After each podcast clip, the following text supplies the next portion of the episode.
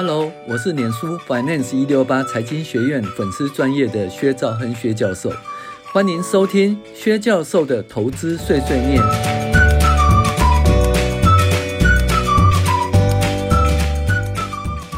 各位网友，大家好，我是薛兆亨薛教授。我们现在来跟你分享二零二二年第二十五周美股回顾与重要经济指标分析。那前言的话就是说，哎，股市就这么好玩哦。本周出现了和上周截然不同的言论哦。上周主流是通膨与年准会的升息，本周的通膨声音突然变很小声哦，倒是衰退力道开始大声了。那主要是 CRB 指数呢跌破三百点关卡，那油价由高点的一百三十美元跌到一百一十元上下，粮食更是大幅下滑，小麦单周跌了十趴。密西根大学消费者信心指数通膨预估回落，再来是可能会出现曾经汽油价格上扬，让我们无法开车到拉斯维加赌城赌博的消费。以及曾经粮食上涨，那我们吃不起面包。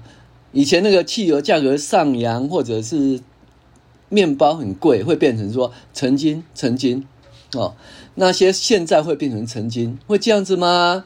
那其实石油的价格很难预测的，从负三十美元到涨到一百三十美元，需求有增加很多吗？供给有减少很多吗？可是它价格就是可这样飙。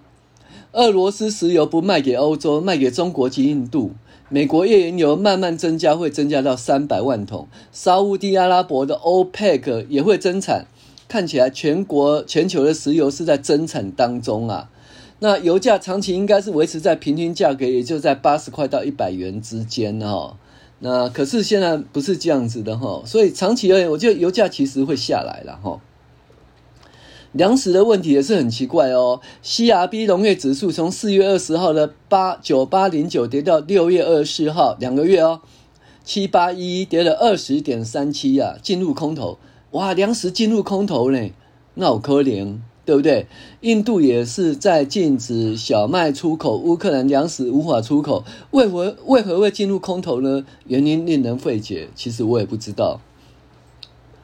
那目前大家不是注重通。呃，不是注重通膨因素，可能使 FED 大幅升息、紧缩升息，不然就是会那个经济衰退。不是通膨，就是经济衰退。其实这两个拉扯的力量呢，例如因为去年塞港而导致超额进货，那现在存货太多，可能要降价出售。这样看来又会减缓通膨的冲击，但是降价出售会使企业获利下滑，这会使得衰退声音又大起。其实企业获利下衰退不等于 GDP 下滑哈，营收下滑才是主要的动力哈。呃，又存货下滑也会使 GDP 下滑，但是呢，存货下滑对企业是正面的哈。好，另外大家也忽略疫情趋缓后恢复正常的消费力量哦，这个会抵消电商、笔电、网络电影的下滑力量，这股力量会如何呢？哦，电影公司、餐厅、旅社。哎呀，飞机就是航空公司哦，像这些东西，诶，其实它营收也会增加哈。所以呢，是两股力量在在拼哈。所以到底说最后结果如何呢？我们就要还要再去看一些指数诶指标。那现在我们看下周的个人消费支出哦，个人消费支出物价指数及个人所得，以及 ISM 的制造业的 PMI 和就业报告。然后最精彩的第二季的财报又要登场了哦，噔噔噔，好，FED 升息，油价、粮食、物价影响为何？就要从财报来看出来，看就 FED 的升级啊，还有油价、粮食的影响哈，对企业财报影响如何？我们又可以继续看下去哈。我只能说现在是在十字路口上面，但是方向很快就会看出来了，通膨也好，衰退也好，还是软着陆也好。很多经济数据啦和财报会告诉我们，美股会如何呢？有很多美股真的很便宜，本益比到十倍，超不附近哦。殖利率也有四以上，比台股便宜太多了。那我们我们会在 DP 上的美股现普及那个现金流量，诶，现金流专栏哦，和大家分享。那希望大家可以订阅我们的 DP 哦，Dream Player。好。那我们现在看一些数数据的追踪哈。那股价指数像美股 S&P 五百六月二十号收到三九一一点七四，比上周的三六七四点八大涨哈，达六点四。那基本上就把上一周的长黑 K 给吃掉了哈。那这样子是破坏空方的走势啊。那日线呢，出现连续五根红 K 线，而且最后一根是跳空的长红 K 线哦，K 棒。那吃掉了六月十一号的跳空长黑 K 哦，是吧？多头攻护一城。因为如果是跳空跳空的话，那跳空如果往下跳空走走多的话，走空的话就表示空头的力量很强。那现在呢，跳空长红是走多哈，这个长红把前面的空头力量很强给抵消了哦，所以基本上就是说，诶，多头收复一城。可是接着还有一根是跳空的哈，所以要要再去看有没有办法再 cover 这个跳空的。因为连续两个礼拜都五趴五趴以上的跌嘛，下跌哈。好，目前十年期的公债殖利率上周是三点二三九，跌到三点一二五，啊，跌幅达三点五趴。这反映大众物资回稳、通膨压力稍减的情况。这个对股市本益比的下修力量趋缓哈，所以本周哦上涨是有受其影响哦。公债殖利率哦这个回稳，油价呢？拜登呼吁要降汽柴油税，而且他还要去访问阿拉伯，呃，诶，就是沙乌地阿拉伯。那所以布兰特原油及西德州原油就上周一百一十以下啊，哦，现在本周石油西德州跌到一百一十以下的位置，布兰特的维持在一百一十附近，所以本周石油哦持稳。好，小麦价格由上周一零三的跌到九二四，跌了负的，跌了十点四趴。玉米由七八五跌到七四九，跌了四点五七趴。黄金从一八四零跌到一八二七，跌幅零点七。哦，这基本的黄金没什么动。美元指数从一四一零四点六五维持在一零四点一二，在一零四的呃高档位置。哦，那本周 CRB 指数由上周的三零九哦。跌破三百元三百点的关卡到二九八点五五，跌了三点六八。那 CRB 由今年高点的三三零跌到跌到现在已经跌了将近百分之十了。所以呢，诶，到底是物价会原物料会价格会上涨吗？物价会持续上涨吗？大家注意一件事哈，比如说你吃的那个卤肉饭，假设从三十块涨到五十块，你说哦，通膨好严重，好严重哦，对。那可是五十块以后，它会维持一段时间不涨哦，所以那时候通膨就是零。那你会说，诶，那五十块会跌下去吗？跌到五十块，跌到四十块，诶，对不起，五十块跌到四十块就严重，人家通缩了。哦，OK，所以意思说，这次的通膨到了一定的时间以后呢，其实通膨通膨比率哈就会下滑，就是呃消费者物价指数就会成的成长，哦，年增率就会下滑，那通膨就会趋缓，哦。我个人是这样看的啦。好，那财经资讯呢？基本上物价、通膨和升息和经济衰退这两个主题在拉扯哈。那通膨及升息主要是联准会在周三及周四哈到国会作证，重申联准会持续升息是适当的，致力于使通膨回到百分之二的目标。我是觉得说百分之三、百分之四就 OK 了，他真的有办法等到百分之二一直砍下去吗？啊，升息速度取决于那个经济数据。那决策官员必须灵活以对，就是反正就是盯着数据走啦。啊。那他承认大幅升息可能导致美国是经济衰退，成功软着陆哦，非常具挑战性。这是礼拜三，礼拜四他不是这样讲，礼拜四呢他说，嗯。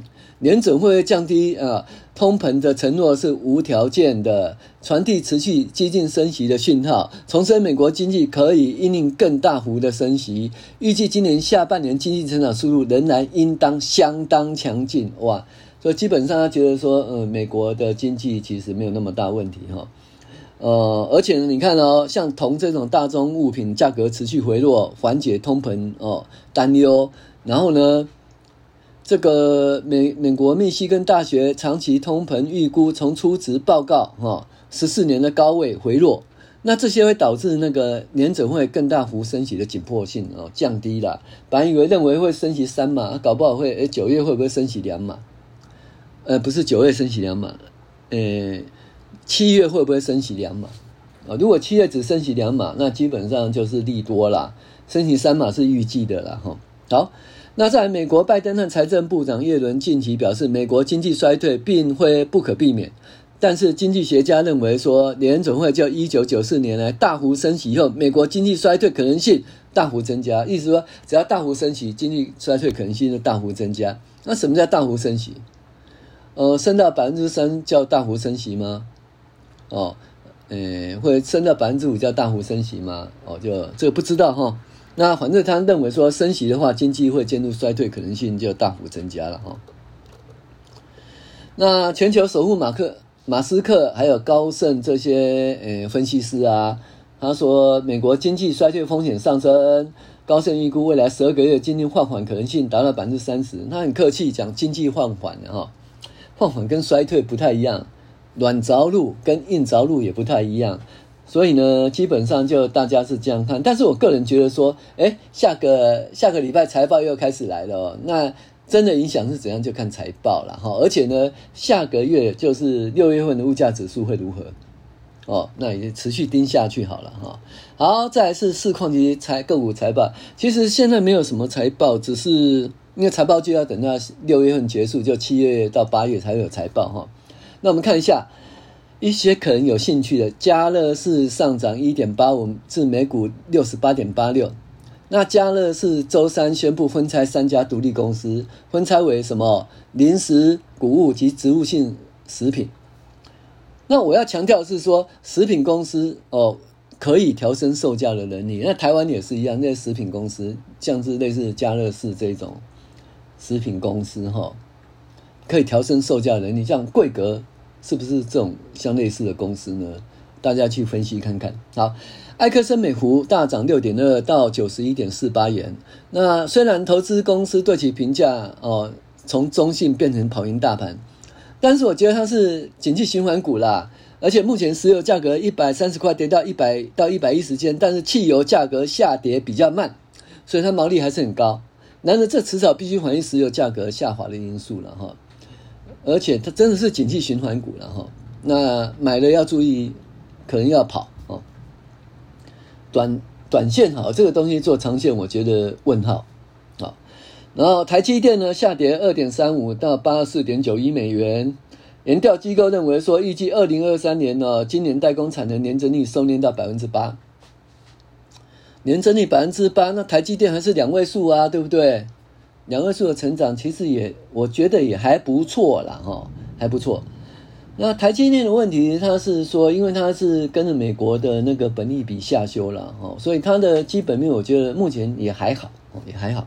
好，再就是电动汽车仍然是产量上涨的趋势哈，就是呃股市震动一下，我们回归正常哈。那所以这个电动汽车在上涨，那零件股、电动汽车零件股应该是可期待的，所以台股呢是跟电动汽车有关零件股哈，也要去注意它。特斯拉七月前两周呢暂停生产，然后这个就产区产区再重新规划，它让七月底产能可以到二点二万辆哦每周。那未来汽车啦、小鹏啊都是大涨，所以我们觉得说电动汽车其实还是个趋势。到了二零二八年会到百分之三十三的百分比，二二零三五年会到百分之五十四哦，这是还是一个趋势的哈。那玩具制造商呃。什么方口飙涨十二点六七，那这基本上我是觉得说，这样玩具业还是不错哈，所以这个东西看看就是有些嗯，类似就抗通膨股啦，哦或者景气恢复股，呃，就是那疫情后恢复股。好，西方石油上涨零点五九，巴菲特持续在买，那就你看我们讲了两个石油公司，一个是埃克森，一个是西方。哦，那石油到底是如何？巴菲特会看对吗？哦，这大家再看。那联邦快递净扬七点一六哦，它基本上它的公布第四季获利很好，而且新一季的财测也很好。那像台湾有中辉航这些跨国运输或承揽业，也许值值得注意啊。联邦快递是它的，是它的下游嘛，对不对？啊，下游不错，上游会怎样？所以这注意也可以啦。再就微软上扬上扬三点四一。微软的吸引力、估值和保持增长的能力，哦，那花旗将微软列为首选股。那基本上，我觉得软体的话，网就是呃云端、网络 AI 快速计算这个东西还是主流哈，还是主流，我觉得还不错，所以大家可以就是避开硬体去找一些软体的股票哈，软体的股票。好，我们现在再来讲重要经济指标。那五月份成屋销售五百四十一万户，那前值五百六十万户是吧？成屋销售减少啦。然后呢，五月份成屋销售月增率负的三点四，前值负的二点六，连续两个月就衰退啊。初领失业救济二十二点九万哈，上前值二十三点一万。其实基本上就是说，我就讲这个东西三十万以下其实都还好，因为真的经济衰退了两百万、六百万人都有可能。二十二点九万算什么呢？这个数字不要太紧张。好，market 的 PMI 哦是预计是五十二点四，从五十七跌下来的。那服务业的 PMI 呢是五十一点六，从五十三点四跌下来。那这两个看起来就不是很好啦。但是因为 market 它的这个 PMI 它公布比较短一点，我们比较看长期的资料哦。比如说我们看的是 ISM 的资料哦，长期的资料我觉得会比较好一点哦。然后就好像我们台湾哦，也有那个 PMI 嘛，可是台湾的 PMI 是最近几年才有。我比较喜欢看那个，就是景气对策敦号，那是比较久的资料哈，那个我觉得那还还比较好哈。好，再来银建许可月增是负的七，那上一次也是负的七，然后银建许可呃那个总数是一六九点五，上一次一六九点五都一样哈。好，然后新屋销售六十九点六。那前值六十二点九，这好玩哦！新屋销售增加呢，跟我们想的刚好相反哦。哦，再继续看，你看哦，呃，新屋销售月增率是十点七，前值是负的十二哦，负的十二就增加十点七呢。嘿啊，不是那个，不是三十年期的那个，呃，通膨就抵押贷款利率达到五块到六吗？然后，呃。不动产会卖得很差啊？怎么怎么五月份开出来数字很漂亮哈？这很奇怪。好，那六月份那个密大消费者指数哈，密西根大学是五十，从五十点二掉下来哈。那我个人觉得说比较重要应该是下个礼拜指标啦，就是那个呃个人消费支出，还有个人消费支出物价指数，还有个人所得。还有再来呢，就是呃，PMI 呃，ISM 的 PMI 指数哦，还有再来就是就业报告哦，六月份的就业报告，那再来就更好玩了哦，就财报季又来了，大家要开始热闹，看出来哎，这些这个经济因素啊，对企业的实际的影响会如何？因为照理说第二季呢，受到这些高通膨的影响很大哈、哦，那美国的美国的财报会不会就是这样子？就跌下去，还是说，诶很有韧性哈？那我们拭目以待。我是薛兆亨薛教授，谢谢您的收听。